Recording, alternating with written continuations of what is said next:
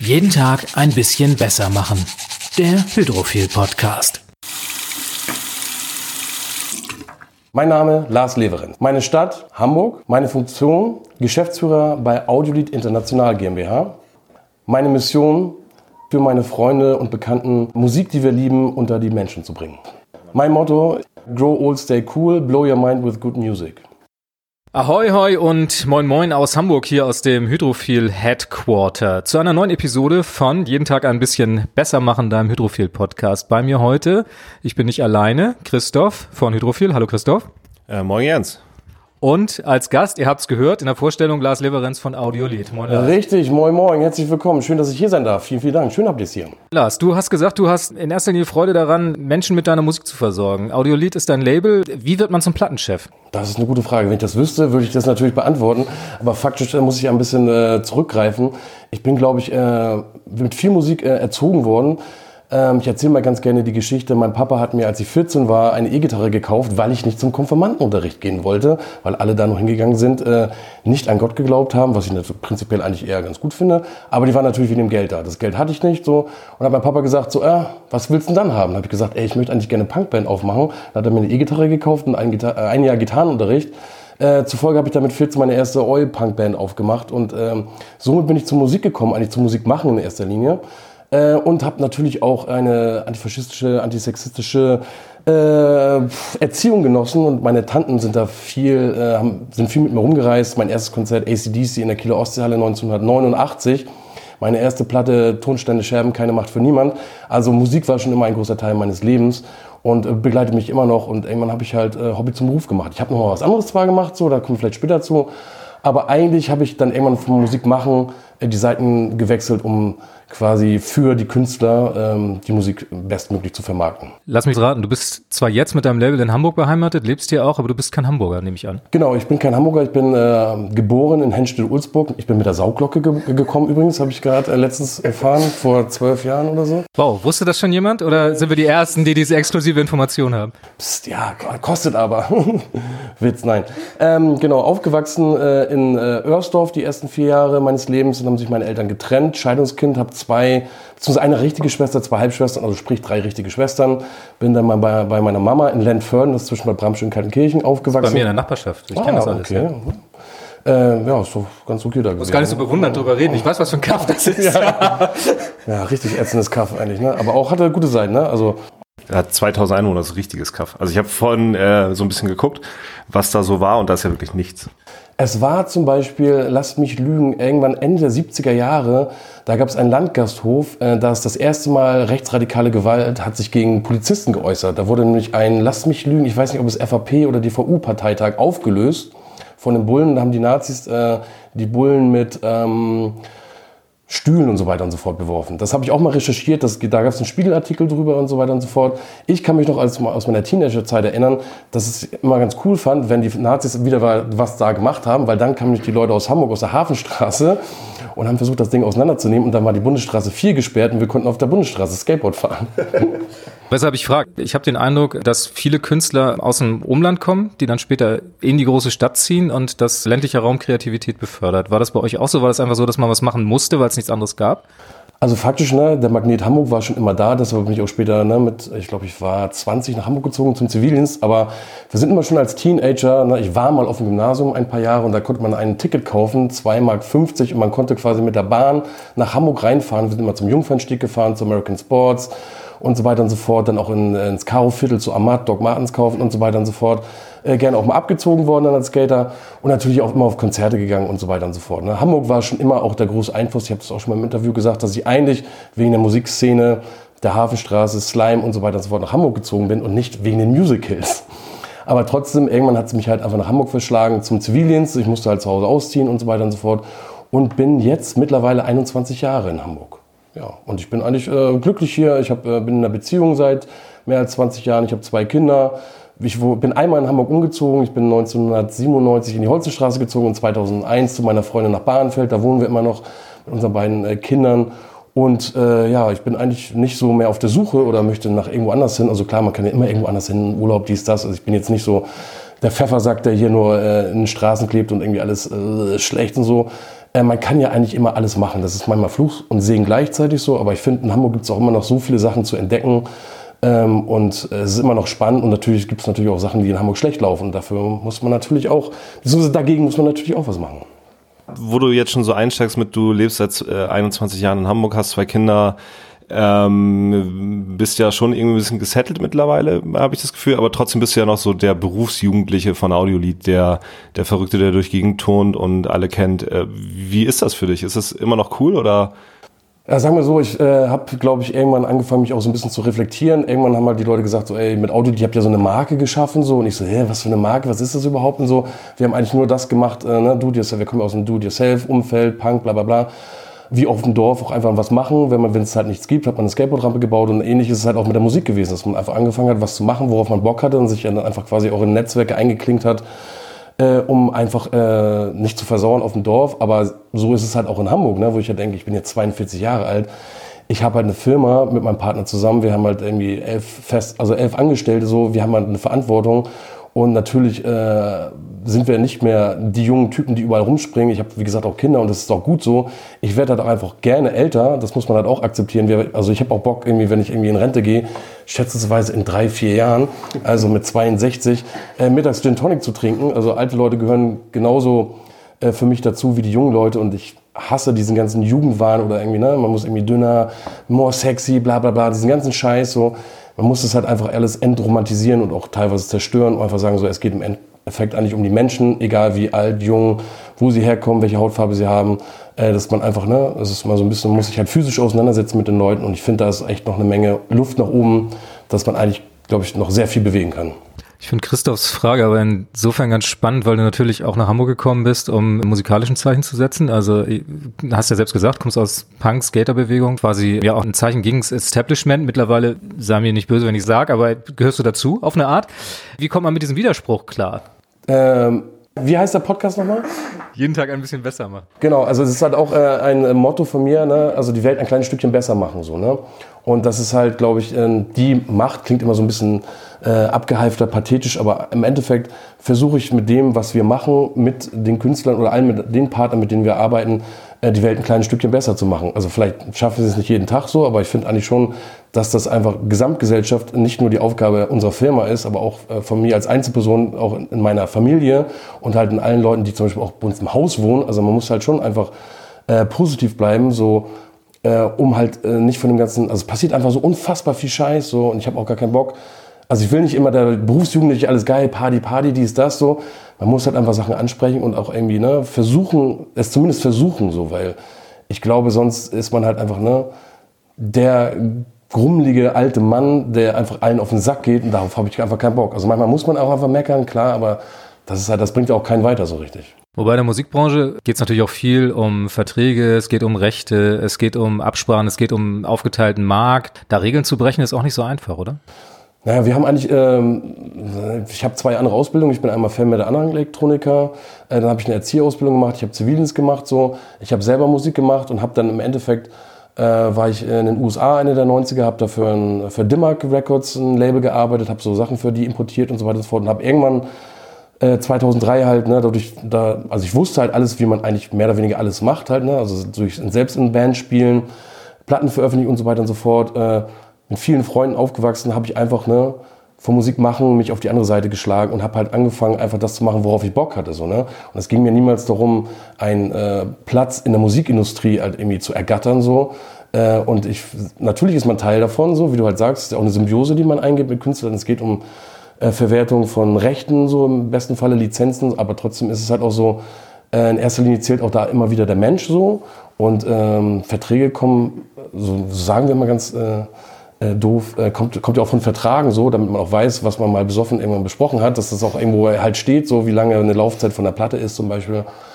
Und ich glaube, dass das halt einfach, äh, ja, die Außenwahrnehmung ist halt auch mal krass. Ne? Also intern sind wir halt einfach, ne? wir sind halt irgendwie der Arbeitsalltag ist halt, muss halt ein cooler Arbeitsalltag sein, wie bei euch halt auch. Man hat keinen Bock mit Arschlöchern zusammenzuarbeiten, so, ne. Natürlich muss man auch mal ranklotzen, muss ja auch irgendwie Geld verdient werden. Man ist halt irgendwie so oder so Teil von dem. Aber trotzdem, äh, ja, versuchen wir immer noch halt irgendwie die Stadt, die, die Stadt, nee, den Tag, die Welt ein bisschen besser zu machen jeden Tag.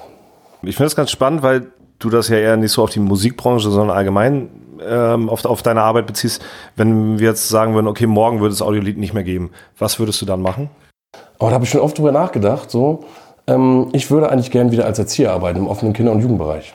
Okay, weil, also ich hatte es irgendwann im Interview gelesen und da hast du noch gesagt, ähm, das war auch ein älteres, mhm. da hast du noch gesagt, du würdest gerne Film machen oder äh, Klamotten und du willst nicht wieder als Erzieher arbeiten. Das finde ja, ich schön. Ich bin ja auch selber Erzieher, das finde ja, ja. find ich in Ordnung. Ich finde halt, ne, also das ist auch so, je älter ich werde, desto mehr denke ich, äh, man, äh, ich fühle mich auf eine Art und Weise verpflichtet, was auch wieder äh, an die jungen Leute zurückzugeben. Also da, wo ich herkomme, wo ich sozialisiert bin, da auch anzupacken. Ne? Also Sprichwort gerade äh, IOZ am Münster, wo wir viel unterstützen. Da geht es um die Titanic versenken, also um diese Nazi-Kneipe dicht zu machen, die Aktion so. Äh, da war ich in den 90ern auf so vielen Konzerten so und ich glaube auch, es ist nichts schlimmer als irgendwelche alten Leute, die auf irgendwelchen vermeintlichen ähm, Topf von Gold sitzen und ihre Informationen nicht weit. Also ein Label machen kann ja jeder. Das ist ja echt, also ne, ist, also technisch ist gesehen ist es ja einfach ne, kein Hexenwerk so. Aber ich glaube schon, dass das irgendwie wichtig ist, einfach ne, mit Leuten einfach im Austausch zu bleiben. Nicht nur über die Musik, weil die Musik ist ja auch austauschbar. Ne? Ich sage auch mal, vieles hat auch klar Geschmackssache. Und über Einstellung kann man sich natürlich irgendwie auch streiten, so, und das ist auch sehr wichtig.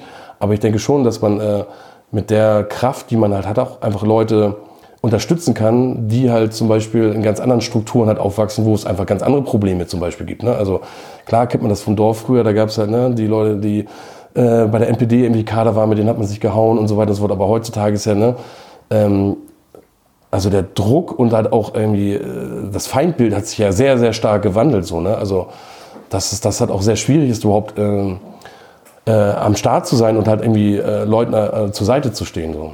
Und da ist Musik natürlich auch durch die Emotionen, die es halt und transportiert eigentlich mal ein gutes Vehikel. Ich würde gerne noch mal kurz zur künstlerischen Seite zurückkommen. Jetzt muss man heute sagen, so die ganzen Produktionsmöglichkeiten, die haben sich extrem vereinfacht. Ich kann theoretisch heute eine Platte für ein paar Euro produzieren, wenn ich einen Rechner habe. Danach kann ich alles bei Spotify hochladen, theoretisch gesprochen. Wozu brauche ich dich als Label, als Künstler? Das ist sehr gut. Das ist natürlich, äh, viele Leute sagen, ja, wozu braucht man die Labels denn noch? Man kann ja alles selber machen, aber im Endeffekt wird man irgendwann vielleicht auch feststellen, dass äh, wenn man kreativ schaffen will äh, und noch den ganzen anderen Scheiß an der Backe hat, man einfach hinten und vorne nicht mehr klarkommt. So. Und wir, also, ne, wir können ja auch nicht ohne die Künstler sein. Wir versuchen ja quasi nur Vision, Utopie und äh, weiterzutragen. Also wenn eine Band keine Idee hat, was sie machen will, was sie aussagen will, dann können wir auch nichts machen. Wir sind ja keine äh, sage ich mal, Image-Schmiede so. Wir vertrauen eigentlich darauf, was die Künstler kreativ irgendwie an den Start bringen. Und wie du halt auch gerade sagst, äh, ist heutzutage einfacher denn je. So, ich meine, die Leute sagen immer so bla bla bla, ja, ist ja gar keine handgemachte Musik mehr und so weiter und so fort, hier bla bla bla, wo ich ja denke, so, ey, im Endeffekt ist es auch noch der Mensch, der am Computer oder am Keyboard sitzt und überhaupt irgendwas macht. Und dann entstehen halt Sachen, die einfach Leute emotionalisieren, das muss man einfach so sagen. Und ich finde, jetzt habe ich ein bisschen den Faden verloren. Ich versuche ihn gleich, habe ich ihn wieder gefunden? Nein.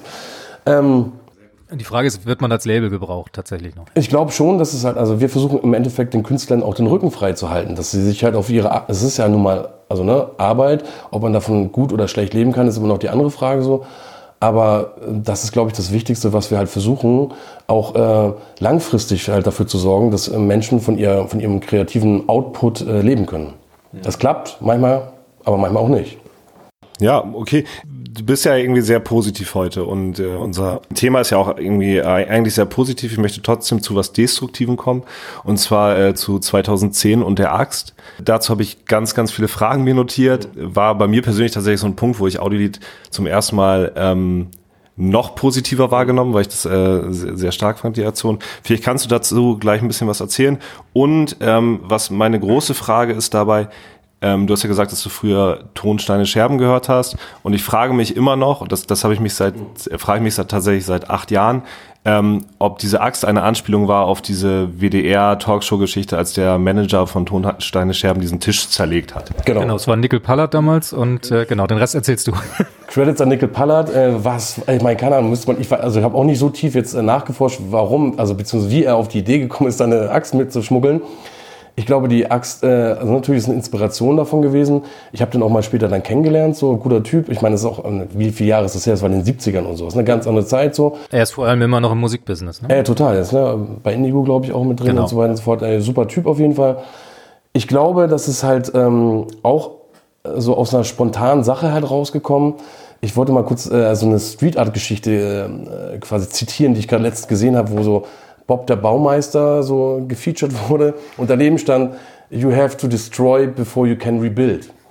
Und das war halt, äh, kann man glaube ich da so ein bisschen drauf ähm, äh, zurückzuführen, dass man einfach sagt, so, ey, es geht mir jetzt nicht darum, das alles komplett schlecht zu reden, aber ich bin halt einfach, ne, wie damals meine Aussage auch war, ich bin einfach nicht, gehe nicht mit da konform, einen Preis entgegenzunehmen, äh, der mit Hans, Hans Albers unter anderem, es gibt noch andere weitere Assoziationen, assoziiert ist, äh, weil ich denke, dass er einfach auch Fehler gemacht hat. So, ich meine, who am I to judge? So, waren vielleicht auch andere Zeiten, bla bla bla, aber äh, habe einfach dort meinen Freiraum genommen, um quasi das zu sagen, äh, dass ich halt ja, da einfach nicht mitmache. Und äh, im Endeffekt war es, glaube ich, die beste Werbung für den Preis ever.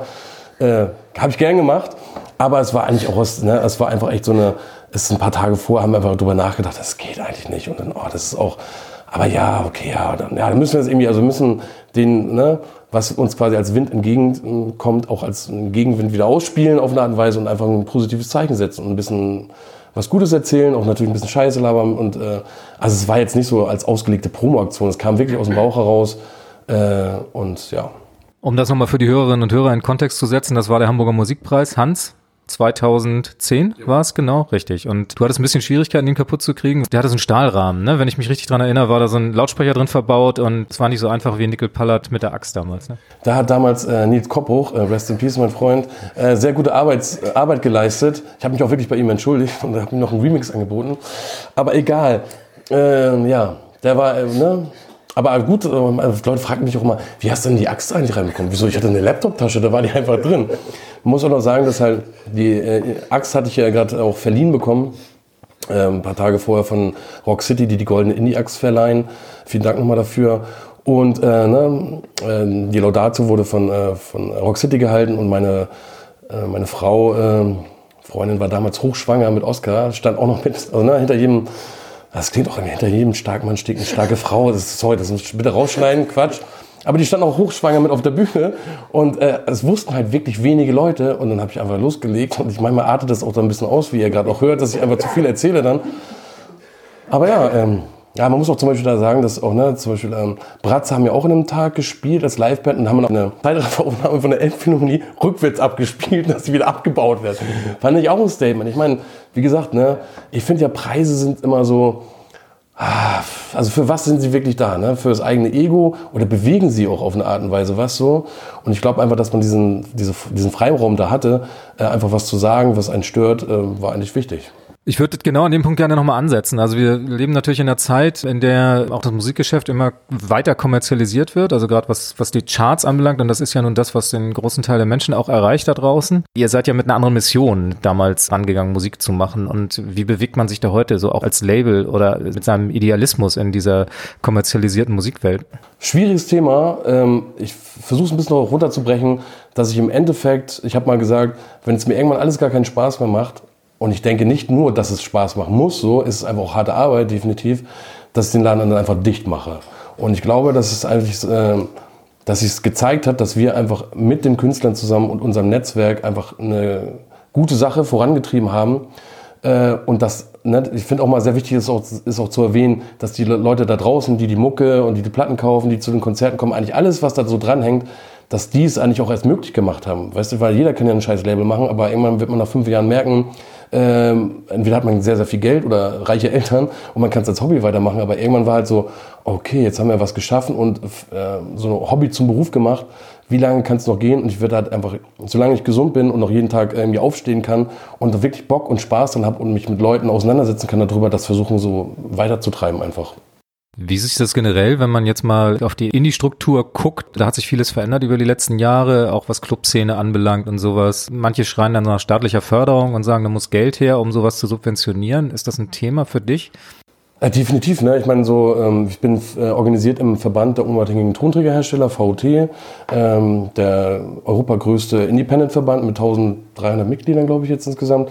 Und natürlich geht es auch darum, ne, Sachen irgendwie, also Förderungen irgendwie aufzustellen. In Hamburg gibt es zum Beispiel die Hamburger Label-Förderung, die wir schon für einige Veröffentlichungen quasi genutzt haben, oder die Initiative für Musik, ne, Förderrunde vom, vom Bund so. Natürlich ist das manchmal so, äh, das ist ein zweischneidiges Schwert auf jeden Fall, ne, aber es ist einfach auch manchmal so, es hilft einfach uns allen, uns ein bisschen kreativer auszutoben, sag ich mal, um halt nicht äh, mit jeder Veröffentlichung äh, kurz vor dem Ruin zu stehen. So, ne?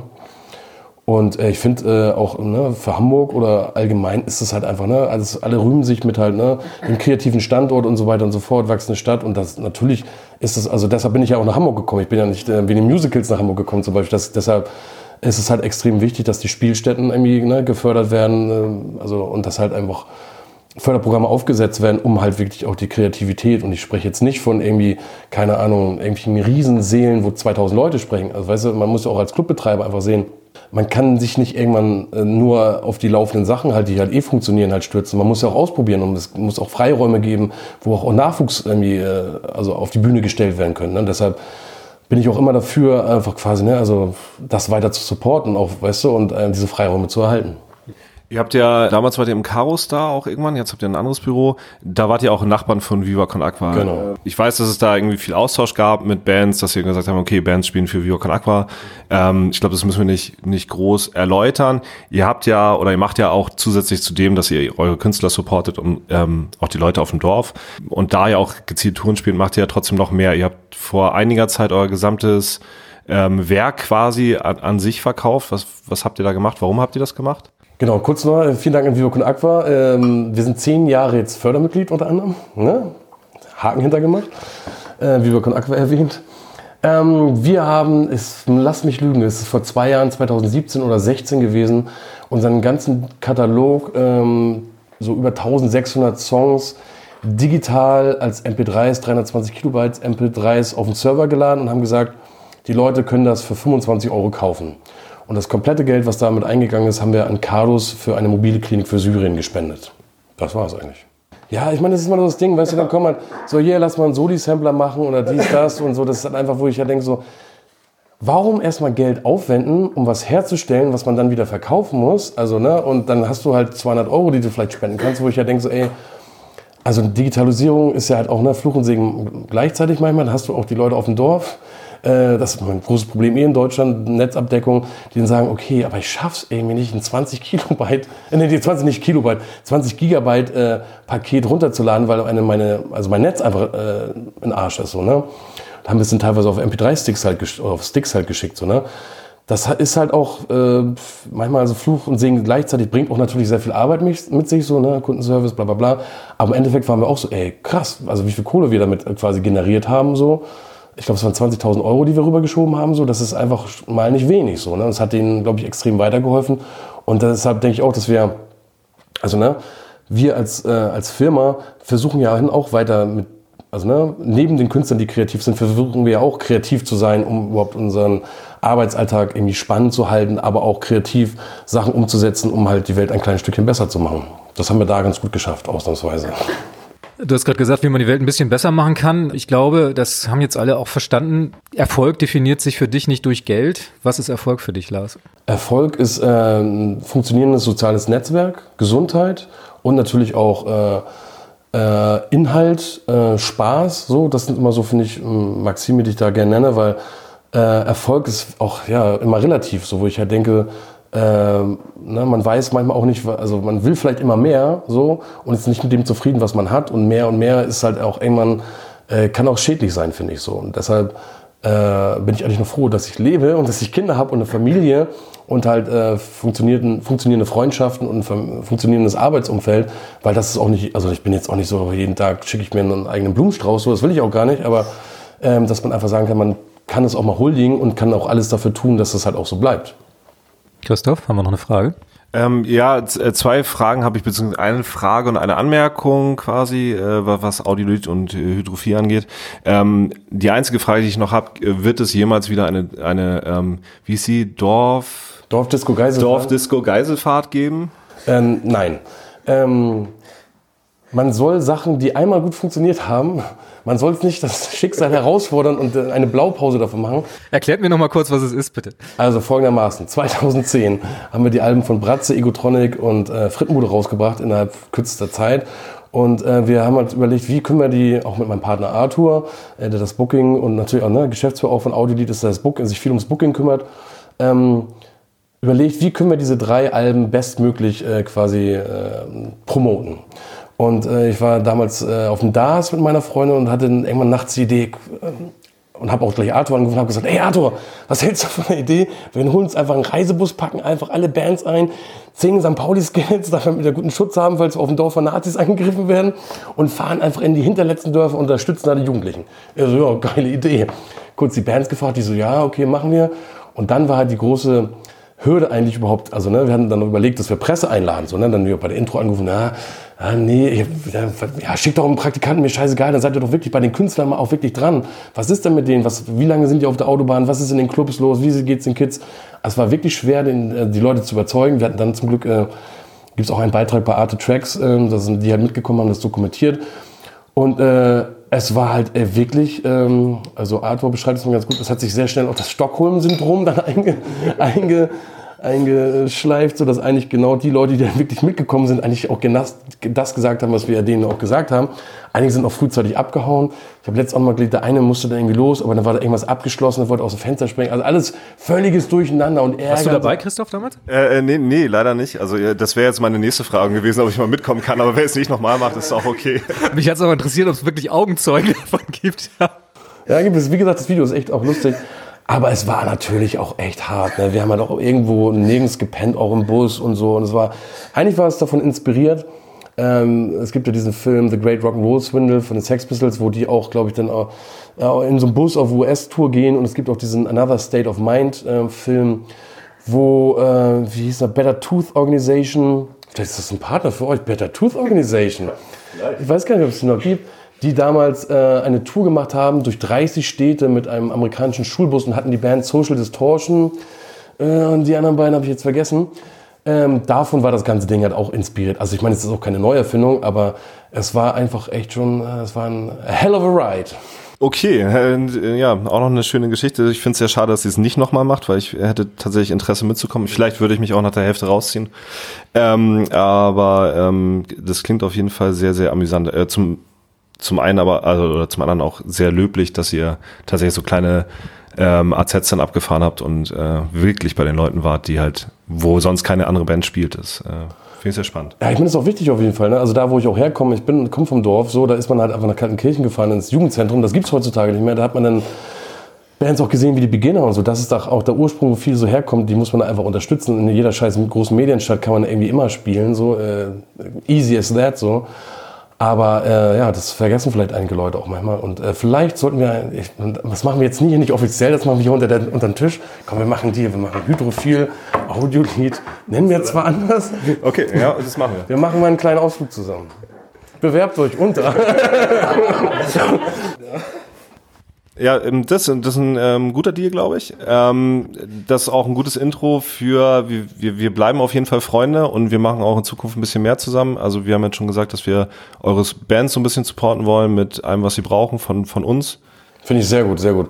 Einige von denen haben wirklich schlechte Zähne, das brauchen die auch mal ein paar Zahnbürsten. Ja, und auch stinken tut, Bands stinken eh allgemein. Also ihr seid eigentlich prädestiniert dafür, Bands auf Tour auszustatten. Vielen Dank schon mal. Wie, wie sagt Micha Fritz immer so gerne von Viva Con Aqua, er sagt immer, das ist eine Win-Win-Win-Situation. Ich glaube, das trifft da auch zu. Ähm, genau, da könnt ihr auf jeden Fall ähm, gespannt sein, da wird noch ein bisschen was kommen. Ich freue mich Auf drauf. jeden, auf jeden.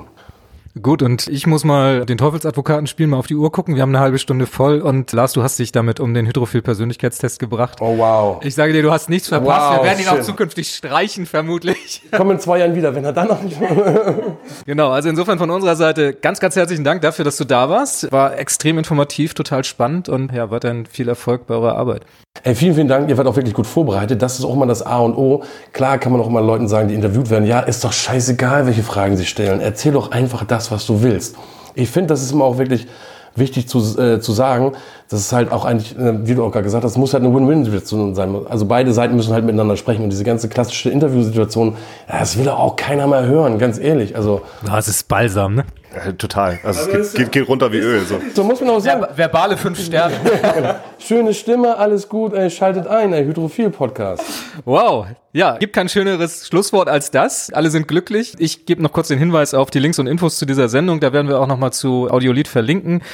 Alles, was du wissen musst, findest du unter www.hydrophil.com slash blog slash podcast. Das war jeden Tag ein bisschen besser machen. Diesmal mit Christoph und Lars. Mein Name ist Jens Herrndorf und wir freuen uns aufs nächste Mal. Bis denn.